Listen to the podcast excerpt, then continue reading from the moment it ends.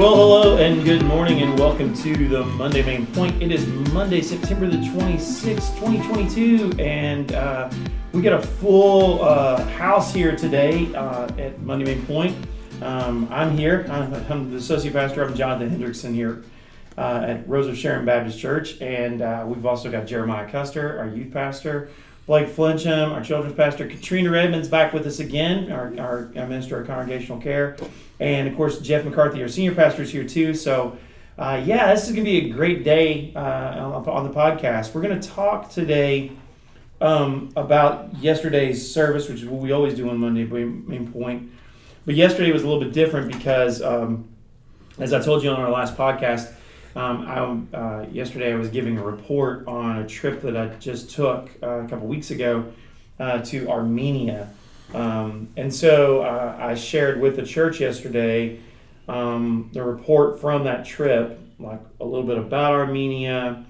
I talked about what we did while we were there, and then I talked told a couple of stories about how God really used us um, while while we were there, and and in connection with that, one of the ways that honestly, the way, um, the, the, the, the, most powerful thing that happened while I was there was um, when I was asked to speak on the last day that, uh, of the conference, and I was the last speaker to go.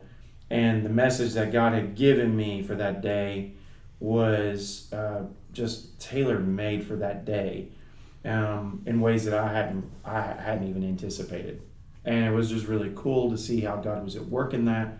And so I shared that message um, as well yesterday, as uh, sort of um, because I wanted, I still wanted to be able to share Scripture yesterday and, and share share a message from God's Word. And so, uh, so yeah, I chose to do that.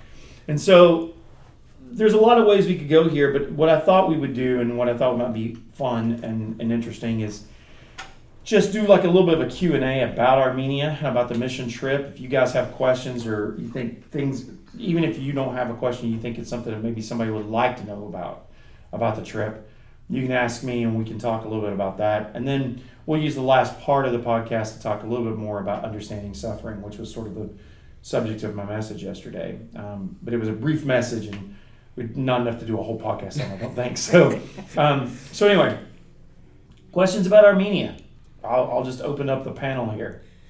Yeah, I got a couple questions. So awesome. when, Go ahead. When um y'all were everybody on the team was teaching the uh, Armenian pastors and the brothers from the south, or the, at that pastors conference. Yeah. Um, what all topics did everybody teach on? Like, were, were there a wide range, or did everybody kind of focus on that uh, suffering, or what were the what were the wide? no, that, that, that's a really good question. Actually, um, when we were most of the people who went with us um, were pastors of some, well, we were all pastors. We all, we all served as in pastoral ministry.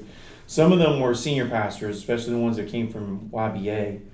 And so a lot of theirs was more focused on, um, uh, they did more of a more of a preaching teaching kind of thing. So it wasn't as much like with with me.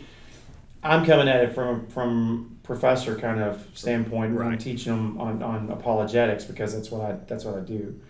These guys aren't all academics. I mean, they're smart. Don't get me wrong. They're, they're very intelligent, but they're but they're not they're not their their ministry is not as academic as, as what mine is. And so um, they they would most of them would preach, but they were preaching and teaching at the same time. And so they we were when we were talking with pastors or people that we thought might one day be lay leaders there was a lot of emphasis on call um, and, and understanding the call. Um, there was emphasis on um, a lot of emphasis on the call to make disciples, like um, and how important it is to make disciples.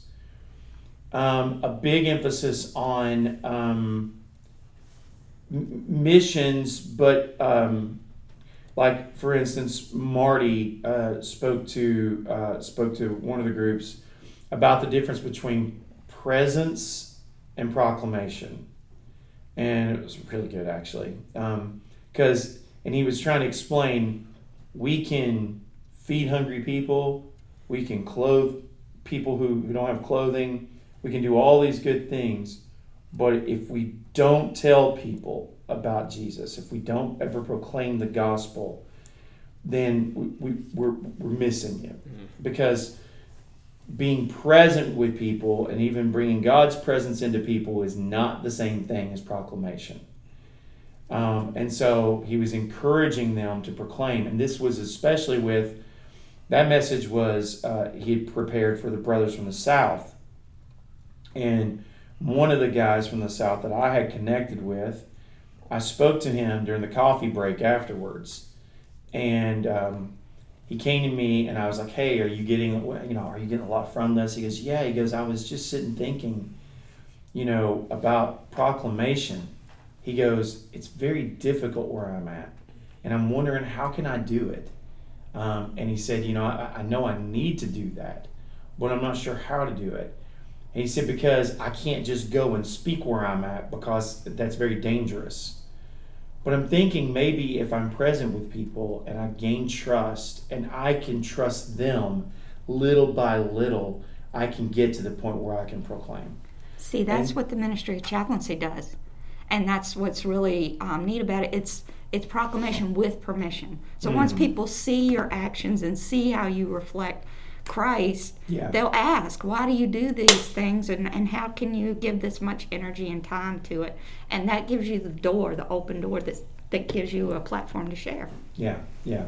Well, and it, and it kind of works the same way with us too. I mean, it's that relationship ministry evangelism where you don't really want to come right out heavy-handed, unless unless the Holy Spirit just really knocks you out and says you've got to tell that person right now. Right. It's about building those relationships so that you do have that opportunity when the time comes to share. So even his context being, it would be deadly to do that. Right. Here it's not deadly, but so many people don't do don't take that step. So that was really good. Yeah, yeah. And so there was there was a lot of talk about that sort of thing. I know um, Rick Langston when we when we went to, to speak to the Armenian pastors, um, he spoke to them uh, from the passage of the woman at the well, and he, he was pointing out how she really is one of the first missionaries that we see, and it's interesting because Jesus, she has an encounter with Jesus that causes her to immediately go into the town and tell everybody in town about it. He said, I'll point out the disciples also went into town, but they went into town. Jesus sent them into town, but you don't see them bringing back people to Jesus. Exactly. But the person who had an encounter with Jesus brought people back to Jesus. And so it was messages like that that could help encourage them um, uh, in, in pastoral ministry. I, I know one of the AMSs spoke to uh, spoke to both groups about dealing with discouragement Mm. and dealing with def, uh, you know defeat. Um, in particular, they're uh, looking at Elijah and how Jezebel was going to come was coming after him and what what his attitude was in light of that. So those are some of the topics that they, that, that were talked on. Um, uh, you know, things on a lot of it was more focused on evangelism and discipleship. Um, uh, understanding how to read the Bible, there was a little bit of that. We did a little bit of hermeneutics with them, um, and then um, one of our guys was there, and he was a more academic. There were two guys that actually went with us who were uh, who taught at while we were while we were ministering to the brothers from the south they were actually teaching at the armenian baptist seminary a course um, and they they that those guys were going to get course credit for.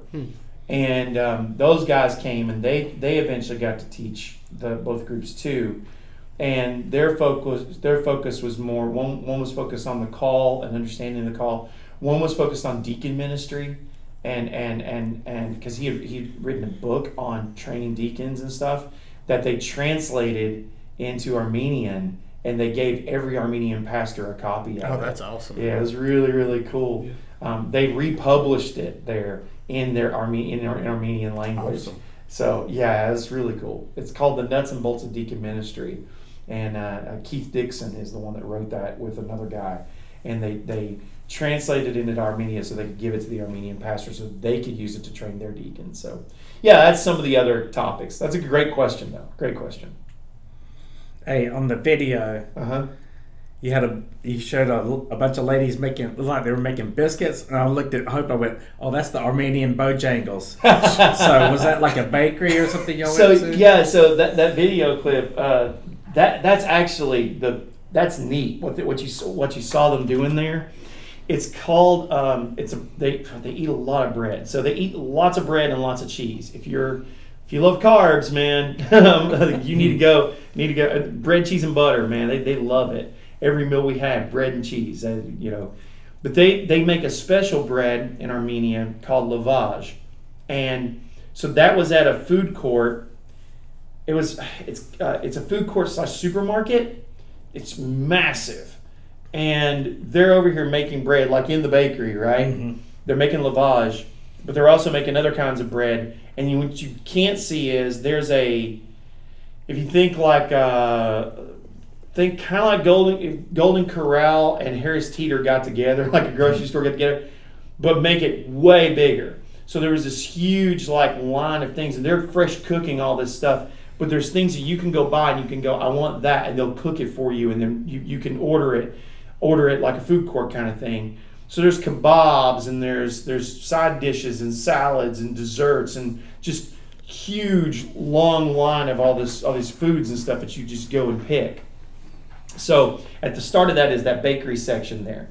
But they're making lavash, and here's what they do, Jeff. They they actually they, they take you can see her rolling the mm-hmm. bread. yeah. They roll really, really, really super thin, and they've got these pits. I don't know if you can see them or not. There's there's fire pits that are dug into the floor, like a hole dug in the floor. It's a fire pit, and it's deep. It's like this, and there, if you That's, look, he's put about three feet deep. Yeah, oh, that's right. you're not watching on the. Yeah, you uh, can't see. It's maybe about three.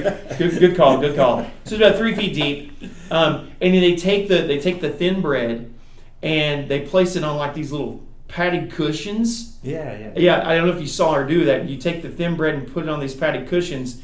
They put the they take their cushion and they slam it against the side of that pit pit wall, mm-hmm. and the bread sticks to the pit wall. And they leave it on there for about two minutes, one or two minutes, not long at all, and pull it off, and it's like grilled bread. Wow. It's real thin grilled bread that you can kind of roll into roll into uh, rolls, or you can kind of fold it over into like a burrito kind of thing. You can load it up with meat and, and cheese, and and and or, or at breakfast, it's really good. You can smear some apricot preserves on that and and eat it. Or we would take pieces of ham and some some uh, an egg and stuff, and kind of just roll it up and make a breakfast sandwich out of it. Lavash is incredibly good. It's very very good. So that's the bread that you saw them make, and so that's a that, that's something that they do um, at a lot of the different the, the different um, food marts and stuff. You'll see. Then there's bakeries where they're just there. There's always lavash pits. Um, yeah, that's that's that's their thing. So that's a good great question too.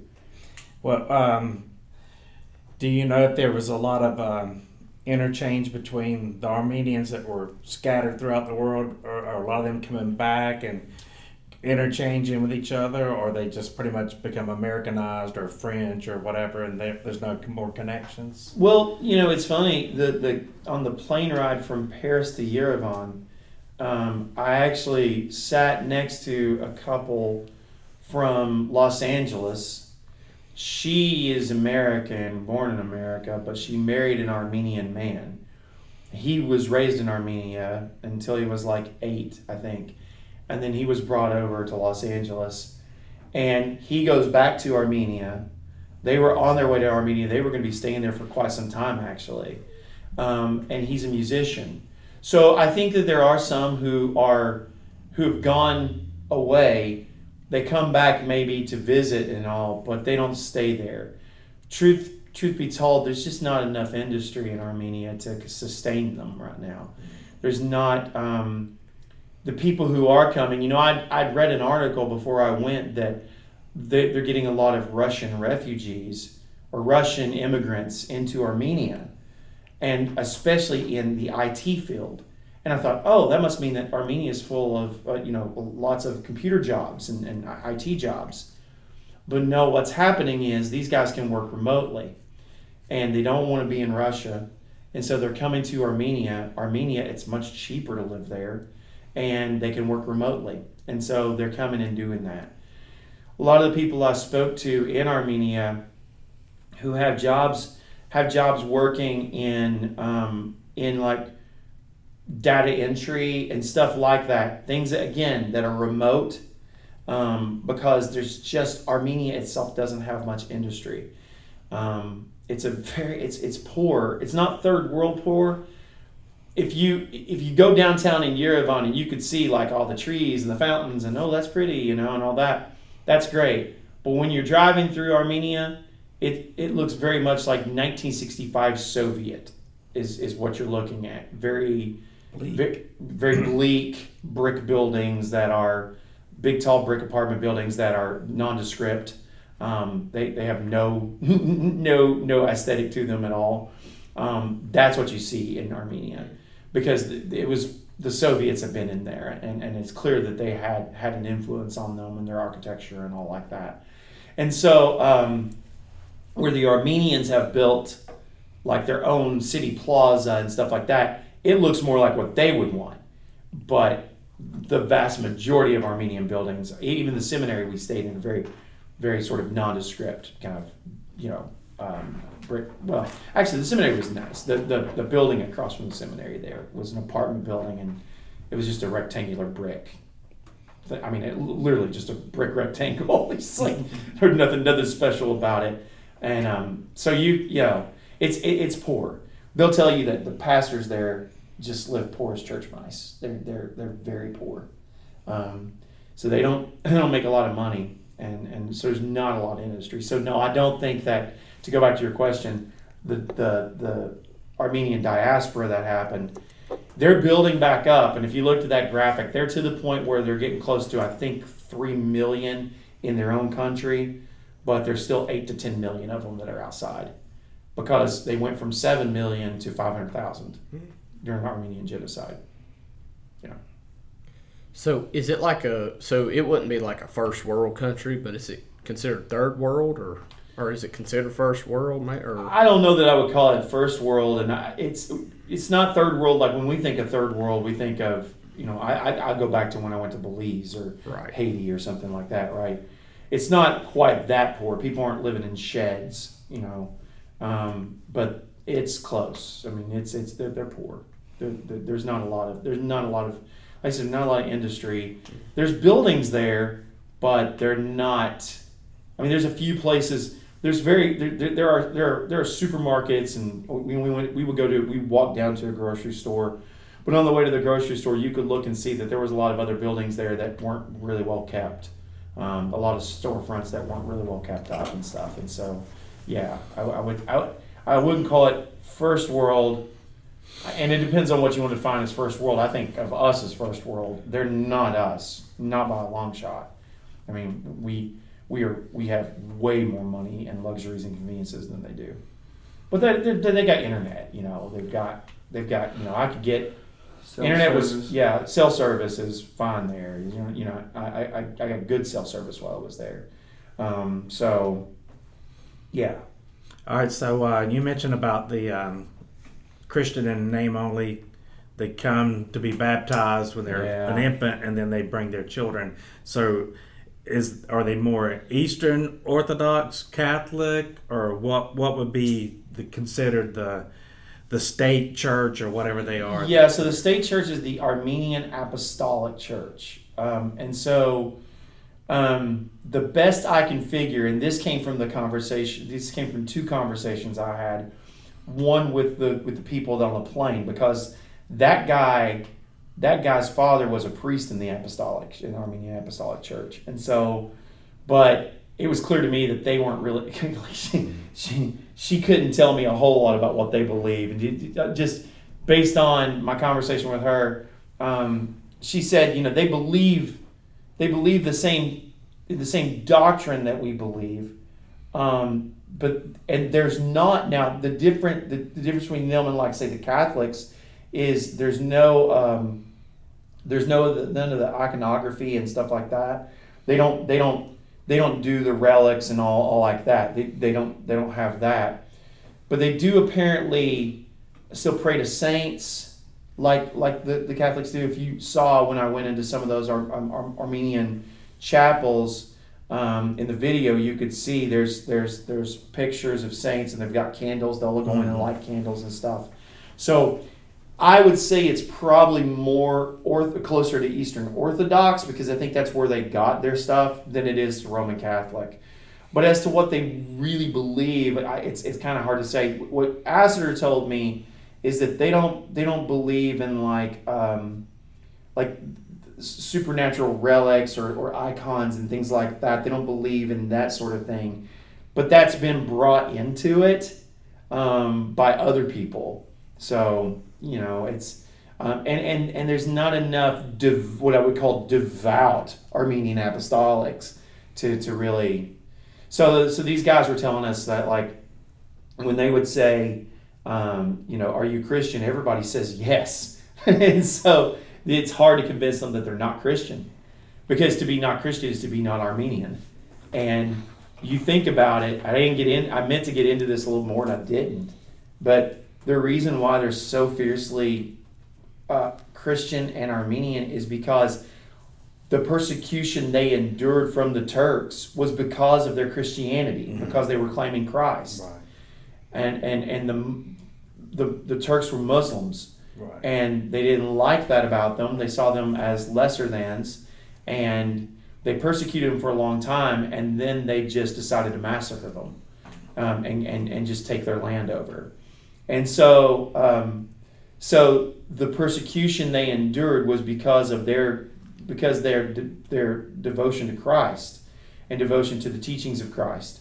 And then you know they, they celebrated. I, I'm reading a book right now called uh, that's about it's it's the memoir of a girl who was um, she was a teenager in uh, in Armenia at the time of the Armenian genocides, and she managed to escape um, after some time, rather miraculously, and was brought to the United States, and then told her story to others that were there, and. Um, said people need to hear what's going on. And she, she believed that God had preserved her for her to spread her message. Um, and um, so these are her memoirs. And they actually made a movie. We've never seen it. It's called The Auction of Souls. They made a movie based on back in those days, back when we're talking like 19, 1918, 1920s, somewhere around there. They made a black and white film based on start. She she played the her herself in the movie, um, and um, it was a black and white film that they made with with the best that they had to offer at the time, um, and it got some play. And it, and it, was a way to get the message out about what was going on in Armenia back to the, back to the United States and elsewhere. Um, but they were in reading her memoir. They were they, they still celebrated Easter you know, they they they they were. Uh, it was on um, Easter Sunday when they first started the genocides against them, and apparently, according to her story, and um, so yeah, from what I can tell, maybe Armenia at one time was a little more devout in the Eastern Orthodox kind of way, but over time has sort of they're you know much like the Europeans, right? With with Catholicism, mm-hmm. they would call themselves Roman Catholic, but they're really Roman Catholic in name only. So that's kind of how I, it's kind of how these are too. But like I said, the persecution, it's different even with the Roman Catholics, and it's different even here in the States because there's something that unites them together. They all endured persecution for being Christian.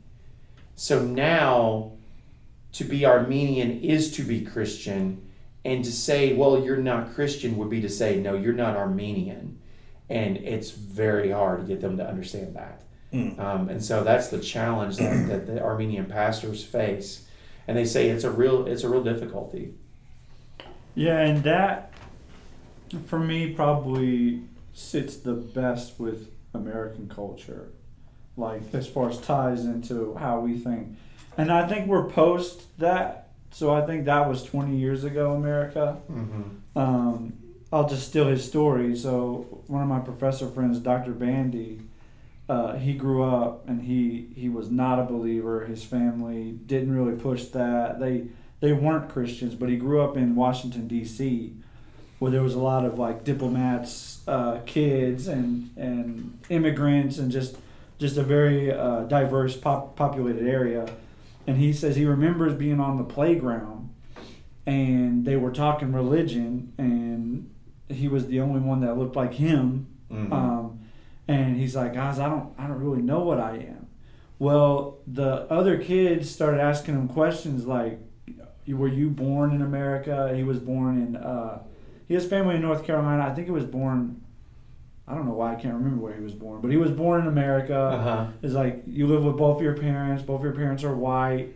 And then they told him, "Oh, you're Christian," and so he believed that for a while, Wow. just because he was American and so they equated. Because he had a mother and a father, and he was white. and- Yeah, Yeah, yeah. and because he Born in grew up in America, and so they were like, "Oh, you're a Christian," and so he he from that point on just assumed he was a Christian. That's what he was supposed to believe. Wow. Yeah. Um, and of course, he finds out later he's not, Right. and that's not what it means, and it should be divorced. And so, uh, and that was just he's probably forty-five to fifty in that Mhm. range. So we're just talking forty years ago, or probably thirty-five years ago in America. And I remember it still being kind of a thing when I was growing up. Is like, oh, if you're American, you're a Christian. Mhm. And I think we're probably in that post. Christian America, kind of like what France is and Europe is now. Yeah. Um, but it's still kind of an alive, especially like American Republicans and, and tied to Right. Right. tied to Christianity. There, there is there is some of that here for sure. Like I said, the only the, the biggest difference is the fact that people haven't been persecuted yet for being American Christians, Yeah, quote in quotation marks. If they had, imagine imagine if if you know imagine if um, well imagine go back to September 11th. That's a really good example in some ways. A lot of people, you know, because that was a Muslim country that attacked us, the American Christians, right? And if if, if those attacks had, had had had been followed up with, with more and more attacks, and we felt like, oh, they're attacking us because we're God, because we believe in God, and we, we we're, Christians, then suddenly lots of people who have never made a decision to follow Christ would call themselves Christians, and you would it would be part of your American pride to, to, to, to wear that. That and then think about how hard it would be to get them to divorce those things. That's that's the that's the deal that Armenia is doing. I guess the closest we came to it was during the Cold War uh, with Russia. Mhm. And back in the 50s, that's Mhm. when really, you know, In God We Trust became the right. motto put on the uh, uh, on the coins, and then uh, "One Nation Under God" was put on the in the American flag Right. a quote. So there was a kind of a melding of that. Even though when you look at um, what happened in WW2, uh, you know, it was American Jews fighting along with American Christians Mhm. and, and and and atheists or whoever. They were all fighting for a cause. But for many people, the cause was, you know, God and country. Yeah. So um, I think I think um, I think we realize uh, now because uh, we understand it better is that we're Christians. Our identity is if I'm a Christian, and I put my faith and trust in Christ, then that's who I am. Right. And if I'm in America, or if I'm in Israel, or if I'm in Haiti, and I'm a believer, I'm a believer. Right. Right. And so, like you went on a mission trip, you're a believer who's following Christ. You happen to be from America, but you're over there trying to help people Yeah. become believers. So, I think we've done a lot of good work of, of kind of separating that identity out, where, um, you know, because there's no such thing as a Christian nation. A, a- a Yeah, gov- that's- a government can't be saved, an institution can't be saved. Only people can. yeah. And the Puritans and all, when they first came to America, tried to um, instill that, and Right. like a lot of the states were had state churches and all that, yeah. and they try to legislate it and try to impose it, and in the Baptists, which which we are, Right. were the the ones that said no, it's freedom of religion. Everybody should have a right to choose, Mm-hmm. and we're not going to enforce force anybody to accept ours, but we don't want anybody to force us either. Yeah. So that's why we believe in freedom of religion. I think that's where we need to get back to as Yeah. Baptists, being more of a spokesperson for that viewpoint as opposed to trying to meld it together. I, I really like I, I like what you just said about, about there's no such thing as a Christian nation because I think that that's a real problem. We we, we, we use that that that uh, that language a lot in America. I mean, growing up, that's all I ever heard was America's a Christian Well, like nation. even like Muslim nations, they claim to be, but they don't want to get their head cut off. Right. So yeah. Right. But most of them aren't practicing either. Right, but so so like um, you know, people who say, "Well, we're a Christian," you know, we're a Christian, we're no longer a Christian nation, and it's like, well, no, you never really were because there's no there's no such thing, and and I think it's a, it's good to divorce our our Christianity from our nationalism. Not that it's a bad thing to be nationalistic, patriotic. That's fine, but I don't think that those two things need to be melded together. You're right. So yeah, that's that's that's a really good point. Um, uh, any other questions about uh, Ar- Ar- Armenia and the trip? I mean, yeah, go ahead. Yeah, I've got a question. One of the things that I noticed um, in the videos that you showed, Mm-hmm. um, it was it was an all male team that went. But in the videos, you also in the pictures you took, you took pictures of the meal and and the Mm-hmm. abundance at the meal, and you talked about their hospitality. Yep. And I noticed in the service there were many women in, that were worshiping very fervently. They they. Um, were uh, participating a lot in the service, and so um, what I was curious about was what were your interactions like with the women? Because I think that's important because, you know, as women, we tend to think, oh, well, I'll just go to be that presence you were talking about Right. before Yeah. and, and just be kind and do work. But proclamation is a part of mission work, and, and women um, are called to do that as well. So, so Yeah. what was your experience with the women there? So, so to um, to begin, a, a big part of this was, as you noted, all male team. So we, you know, and we're all staying in in the in the dorms of the seminary together. The only women that were in the seminary dorm were was the were, were the ones who cooked for us. They couldn't speak really good English, and so we didn't get a chance to interact with them. And they really don't talk to the men much. Um, they it's it's not that they, they they're they're um, it's not like uh, in some countries where they're not allowed to. It's just that culturally, conventionally, they don't speak to the men much.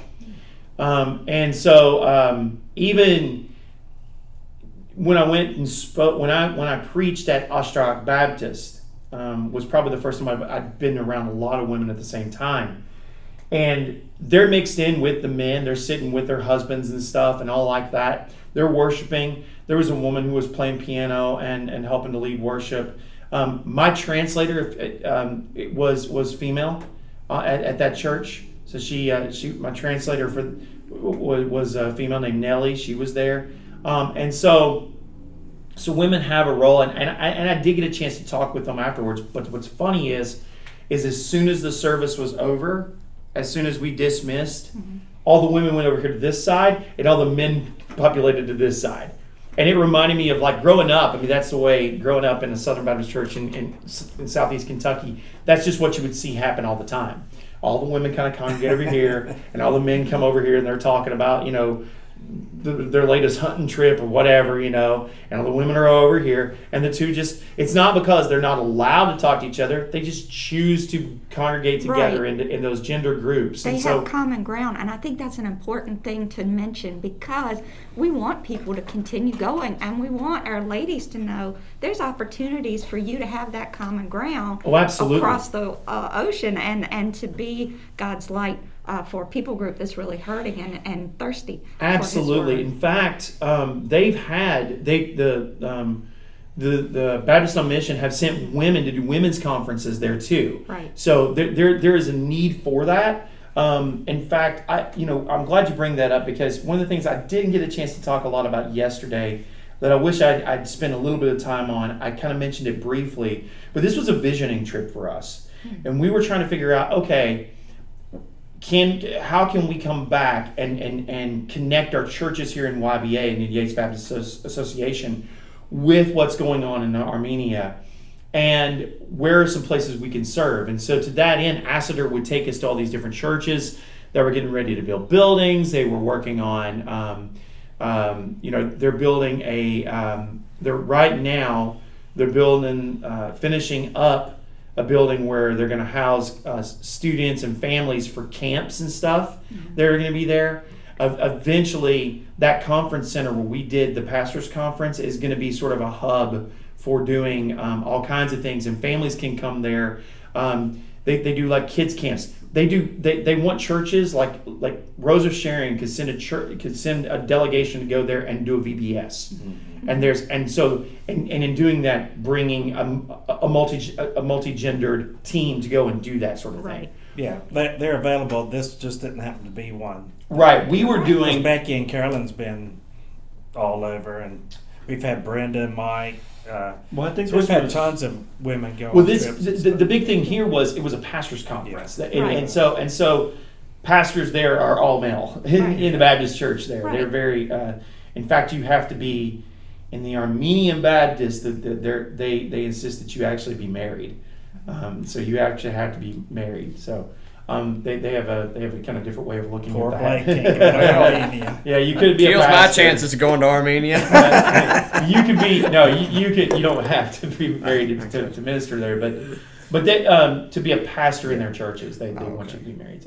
Um, so so there is, uh, but there there's a great question and and one that if you looked at the video, you may not have picked up on that. But yes, there are, and it, it just so happened the nature of the of the trip that we were doing m- made it to where we were only interacting mostly with uh, um, mostly with males. You know, um, I didn't mention this. This is a kind of cool story. When we were dealing with the brothers from the south, um, the first day we got there, the translator who they were gonna who was gonna translate Farsi to English and English to Farsi, um, he couldn't be there that day. And so they had to get another guy to come in and do it. And he's younger, and um, his per- his Persian is is is pretty good, but he learned the Bible in English, so he didn't know the Persian Bible real well, so he struggled a little bit. But he's very young, like very young, like in probably in his twenties, and his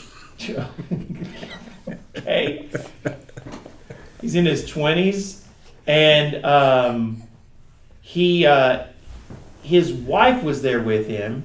He met his wife, another young 20 year old, who um, he met his wife online as she was teaching him English Mm. online. And she is from Greensboro, North Carolina. Oh, wow. Okay. Uh, so Lizzie is from Greensboro, North Carolina. They just got married. They're waiting on him to get his green card, and they're coming back to the states. So actually, there's a good chance we'll get to meet. His name's Alex Yeah. and uh, Alex and Lizzie. And so Lizzie was there, and Lizzie was the only female really that was. She of course she speaks English, so she was the only female that was probably in the services with us and stuff. She would sit with Alex. Um, all the other females were downstairs and were prepping meals and stuff, and and were you know the pastor's wife. But the pastor's wife at that church that we were at um, doing the ministry there, that pastor's wife was a ER uh, doctor, like an ER nurse uh, practitioner, and I got really sick. Um, I like like I felt like I was going to throw up sick, and um, I just I, still not sure what happened. I think it might have been might have been acid. Honestly, it may have been Too much of that bread. no, probably too much of the coffee. Uh, I think I drank really strong coffee that morning that I had made, not not anybody else had made, and I got really sick. I was I feel like I felt like I was going to throw up, and um, she took care of me. She got me medicine. She got me, you know, she she she told me exactly what to do, and uh, got me feeling better so I could go up and do my my teaching that day. So yeah, it was kind of cool. Um, so yeah, there, there's room. There's definitely room for women uh, in in Armenia to, to minister to Armenians, and it's just that um, Armenian women are going to, like American women who go, are going to minister to Armenian women. You know, it's Exactly. kind And that's Be- the point I wanted to make. That you know, you mentioned the Samaritan woman Right. and how she went to tell everybody. You know, Jesus used uh, women in his ministry when he was here. Absolutely. Mary and Martha, he included them in the teaching. Yep. So you know, it's it's really important that um, we understand that people are going to group up based on common interest and Yep. and lifestyle, and and so it's it's nice to. Um, to really point out that there's um, a ministry in that as well. Yeah, yeah, absolutely. There's there's there's definitely a place for women to serve there as well. That's a great question. All right, any, anything else? I'm curious. trying to think if there's any stories that I didn't tell that I'd like to tell you guys. Um, uh, one thing that was interesting of interest to me was uh, when we first arrived to minister to our brothers from the south. We're going to be really transparent here and tell you I was nervous because we were base we, we were basing our safety on the fact that our bro- our Armenian brothers had done the work to vet these guys. And we know that there's people who don't like what they're doing. And so it wouldn't it wouldn't be too far fetched to think of one of them sneaking in as a spy and you know trying to disrupt what we were doing, um, you know, bring a bomb in or whatever, you know, or try to kill people. Um, and so there was there was a bit of unease when we when, when I first got there. I don't know if any of my other brothers thought, was feeling this or not. I was. and so when we arrive, we get there and they're serving coffee because um, coffee's everywhere. And um, they're like, "Hey, sit down with us and have coffee out here out, out here on these benches." So he wants to sit down with them, and we're, we're, we're sitting with them, and they don't speak our language, we don't speak their language, and it's like, man, how are we going to communicate with these people? Well, the guy I was sitting next to starts speaking, and it's clear that, wow, he speaks really good English. And I told him, I said, man, your English is excellent. And um, he said, he said, thank you. He said, I, I, I don't think I have a very, haven't got the accent down yet. I'm like, dude, I said, your accent is really good, and you've got a good handle on, on the English language. You actually speak very good English, and other people were around. I'm like, yes, you do. So he and I got to talking. And um, and so I, I kind of hit it off with this guy. We were just talking about, you know, um, I started talking to him about. He's he's actually the one that I, I spoke to about how am I going to proclaim the gospel and stuff. Um, so fast forward through the day, we go through a, a, a, few teaching sessions, and it's time for another coffee break. And um, I'm over to the side, and I hear one of the other pastors who went with us, Eric, and Eric's talking to this guy um, and uh, he, I hear him mention my daughter's name and my name. I'm like, and I went up to him afterwards. I was like, Eric, I heard you talking to him about my daughter. Why were you talking to him about my daughter? He said, Oh, he said, um, he he um, he's an actor and he teaches theater. I went, What? And I said, Oh, I got to talk to this guy. So at lunch, I went and sat down next to him again, and he and I uh, were able to connect because if you don't know this, listeners, I I, I majored in theater in, in college. Um, that's what I majored in, and I'm very uh, spent a lot of time studying theater. And he and I were able to connect on theater. We both have been we've read the same plays, and we we were talking about our favorite plays. We were he's played the same uh, one of the same roles in a play that I'd played and so both of us had played the same role. And so it was just so cool to be able to sit and talk to this guy who had, you know, I, am going into this, I'm nervous and I have no common ground. And suddenly I've, I'm, I'm, sit, I'm seated next to somebody who has complete common ground with me, not only in Christ, but also in, in hobby as well and in, in, in education and stuff. And so that was really neat. And, and, and, and in a way that like it's, it just sort of confirmed again to me the call because there's nobody else on our team who could have talked to him about that stuff with me because they don't they haven't studied it. And and here I am able to make a connection. So it's like God said, "Yeah, I want you to go specifically because I've got things I want you to do, um, and people I want you to interact with." And I just thought that was really cool. I got a question. So you said you're kind of nervous about you like you're hoping your Armenian brothers have done the work to vet. Yeah. What what does a vetting process look like if you are an Armenian brother? are are you able to answer that without giving? Yeah, yeah, no, I can. Exact um, specifics or. So they told us. we, so we get there and they pull all of our team in to do a debrief with the Armenian missionary to the south, and uh, and with the pastor and with uh, our, our, our, the pastor we've been working with too. So there are three pastors there that we were working with: the Armenian missionary from to, to the south and the two pastors, and they debriefed us on how this week's going to go because we're going to be there with these guys for four days. And that that's when they were talking about we can't do videos, we can't do pictures, obviously, right? And we we um um and they told they told us that in order to protect them None of them know each other. They only know first names. They're not allowed to share contact information with each other, and they can't share contact information with us. That many of them didn't know each other before coming coming here to Armenia. The Armenian pastors. No, No. no, mm-hmm. Brothers the brothers from the Oh, south. oh, oh, okay. Okay, I'm tracking. That we were told that the brothers from the south didn't know each other until they got on the bus. They're to the ones isolated. Okay. and- okay to come to Separated Armenia. Okay. okay. Yeah. So we were told that they didn't know each other and they couldn't share contact information with each other.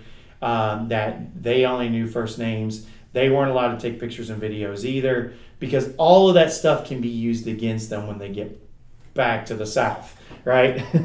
all right. So, um, but and then one of the coolest things I saw um, was they said every one of these guys has given their testimony to follow Christ and handwritten it out, and we have it in a book. And they passed this book to us, this notebook, and in Farsi are all these testi- handwritten testimonies about you know I- these So that was their vetting process. yeah, yeah.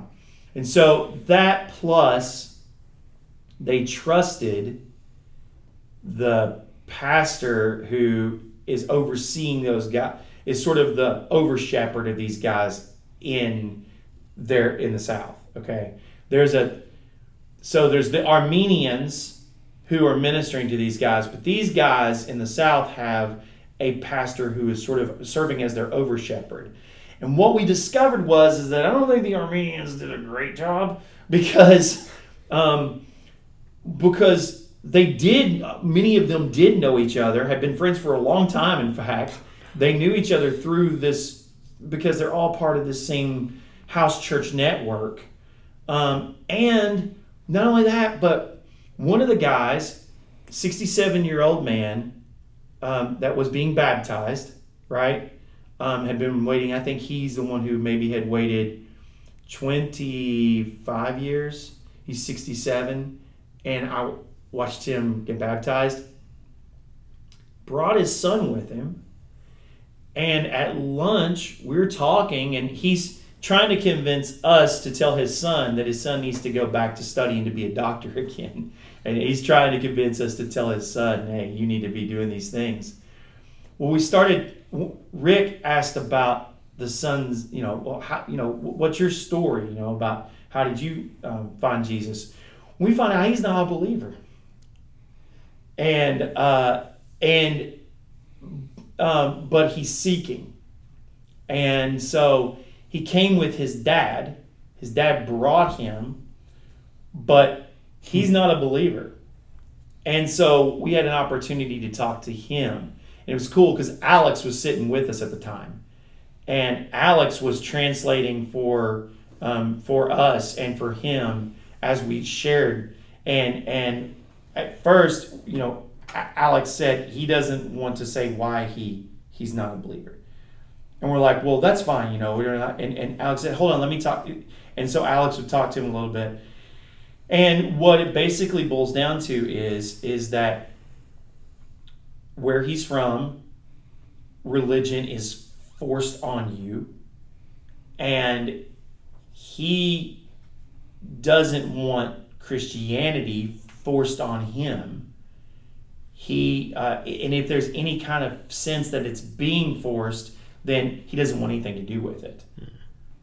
And his father is very vocal, very very vocal, and um, and you get the sense that much like with other Asian and Eastern and middle middle you know Middle Eastern cultures and stuff, the the the will of the parent is really prominent, right? And so um, there was that going on, and so um, he wasn't quite he, he's not quite ready, but he said he's seeking, and so we told him, I told him, I was like.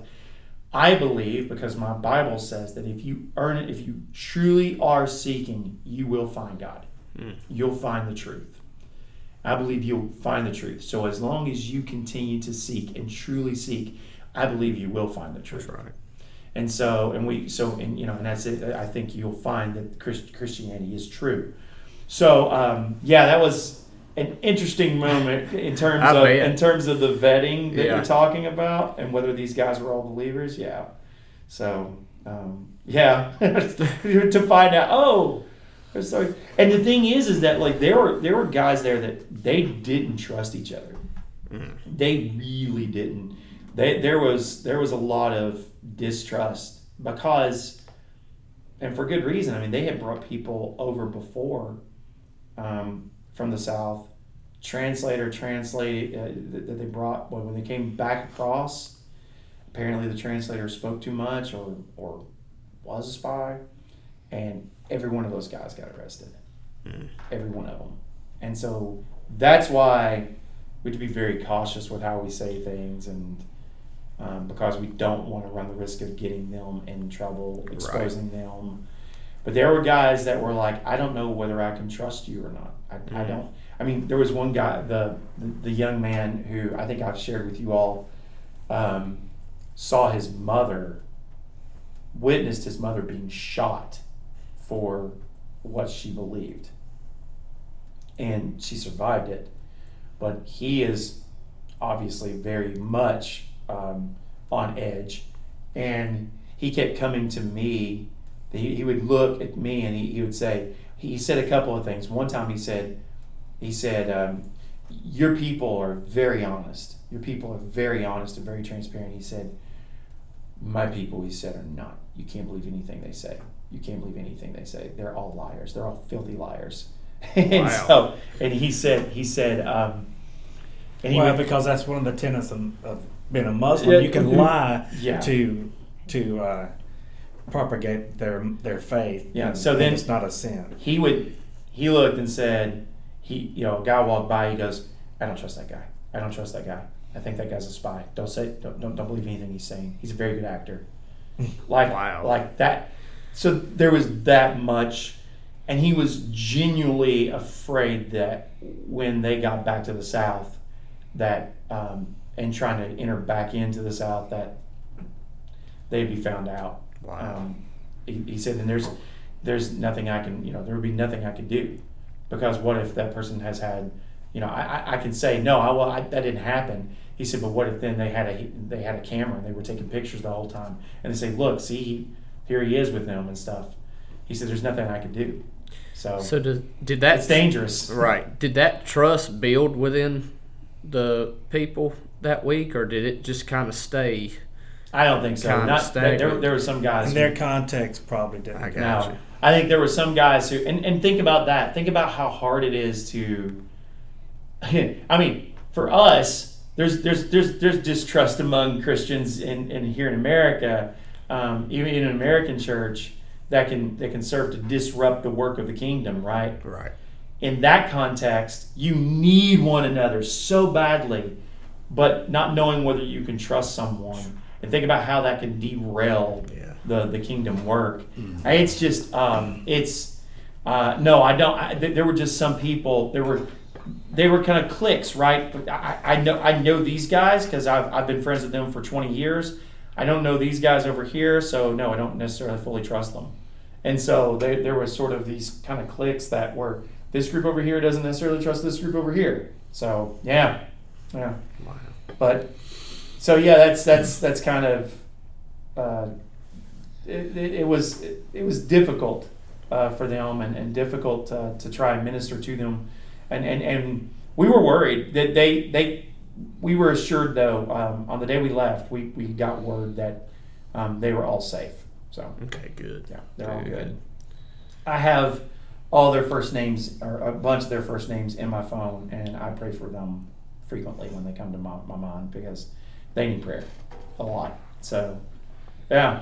Um, all right, so we're almost out of time, and we didn't even talk about the other, but we can spend a few minutes talking about it if you like. Um, so uh, I talked at length yesterday about understanding suffering because they are a suffering people, and I think it's difficult for them. Um, you know, I'm sure that there have been times where they've asked, "Why did this happen, God? Why did you allow 1.5 million of our people to be killed when we were a Christian nation? Why why why did we lose ninety percent of our land when we were following you? Um, Imagine, you know, and it's much much like with the Jewish people. Only with the Jewish people, the Jewish people during the Holocaust, many of them completely abandoned faith, and they're are, are they're practical atheists today. They're only Jewish in, in ethnicity, but they're not Jewish in their faith. Um, the Armenians are still Christian, even despite what happened to them. They're not. They're Christian nominally, but they are. There, there's still people there who who who um, go to the Armenian Apostolic Church. There's still people who attend churches. Not many of them, but they do.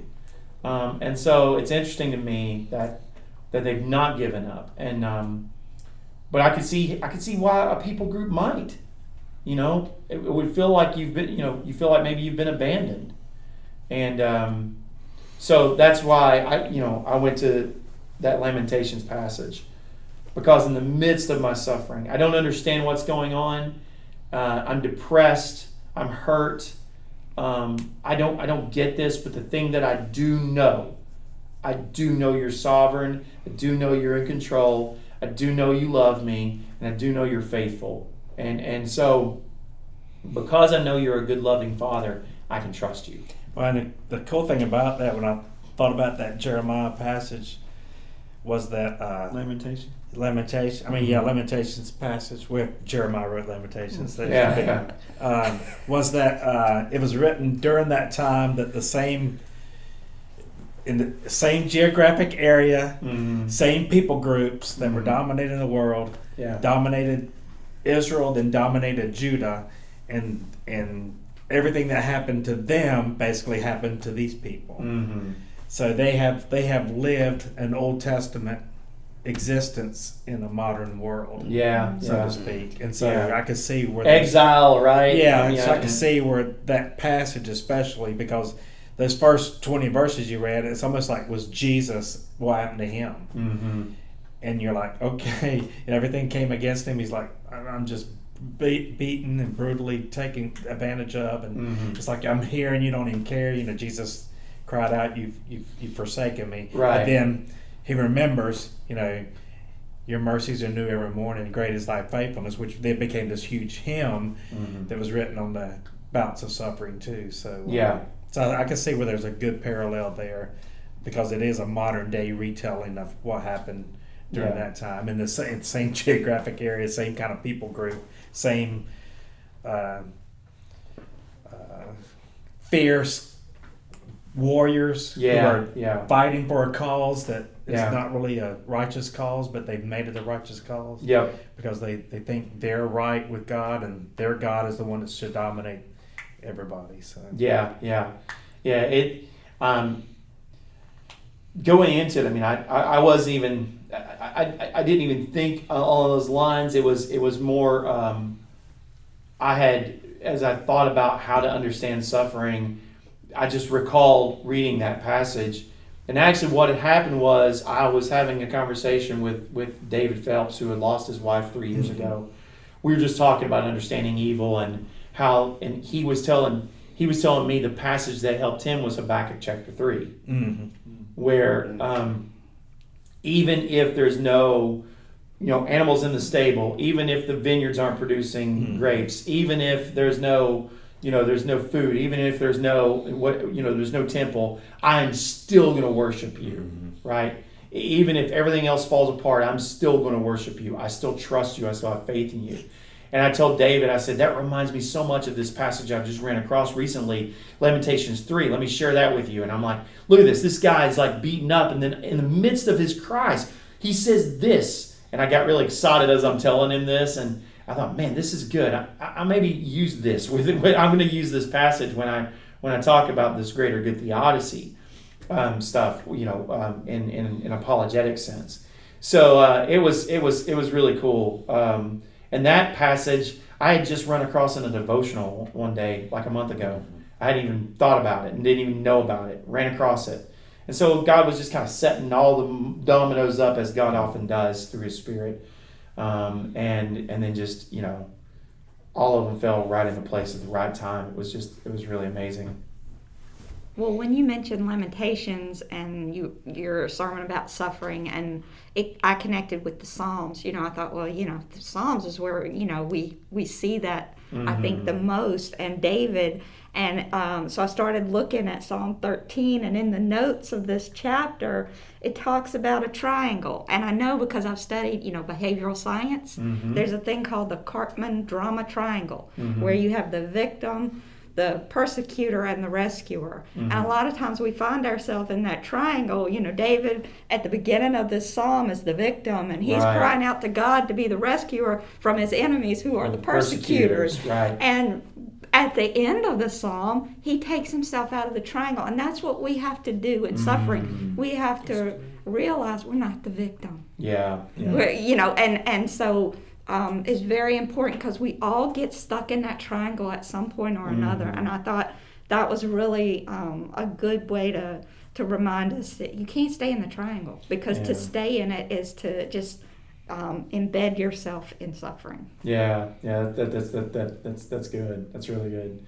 Um, yeah, you know, I, I just, I, I the more I thought about it, the more I thought about that genocide memorial and museum, and I probably haven't talked about that enough. That really had an impact on me when I went there, because, and I don't know, maybe you guys studied it in, at school. I never studied it. I'd never heard of it, and I'm like, how can, how is it possible?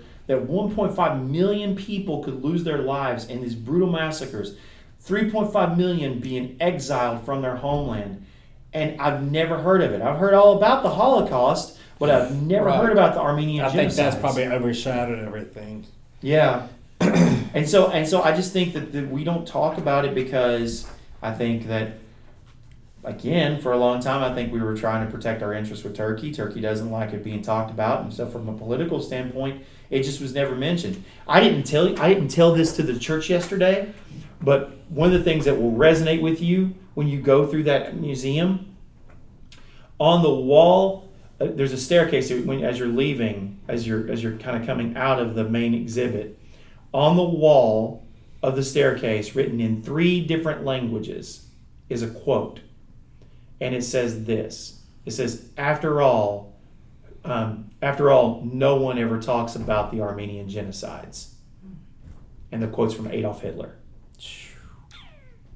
Mm.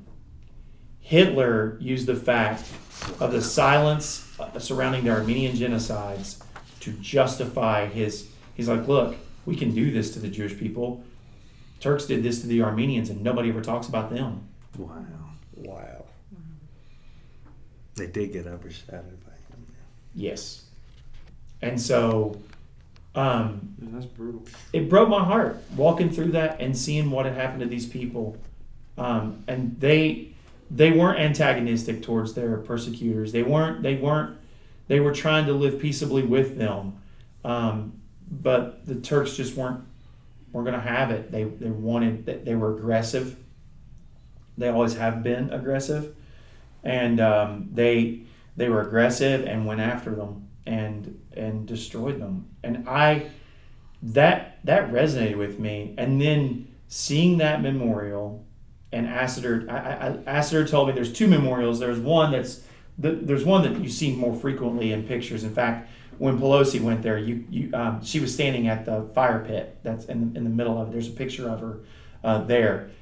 There's there's um it's round it's, it's round. You could see it there, but it's like petals that kind of come up, like stone petals that rise up to the sky, and they make the, the petals kind of come together. They, they point towards one another, and they're in a in the round, right? There's twelve of them, and each petal stand, stands for a province that they lost in the Armenian genocide. Okay, and then in the center of this, there's there's stairs that go down into like this pit, and there's a flame that they keep burning there, and people come and lay flowers around that flame. And during the anniversary of it, which is in they, they, they it's in February, the whole thing is filled with flowers. Um, people come from all over to lay flowers there to remember what happened to the Armenians. But the and and and Asiter was explaining all this to me. He could tell I was interested in it. And um, when uh, when we went out out to the other memorial, the other memorial is this tall that tall tower. And I looked at him and I said, "What does this mean?" He goes, that represents the cries of the people that went up to God during the Armenian genocide. These are the cries of the people pointing up towards God. And I just had to think, man, all these people cried out to God and they still lost their lands and they still lost their loved ones and their kids were still sold into slavery and nothing changed. How they must have felt abandoned. And they must have felt like God didn't care about them. And and now here they are a century later and it's right back to losing lives, being attacked on their borders. Um, they can't seem to, to win for losing, and they're they're they're they're they're economically devastated, and they're just def- they they feel defeated, and you know.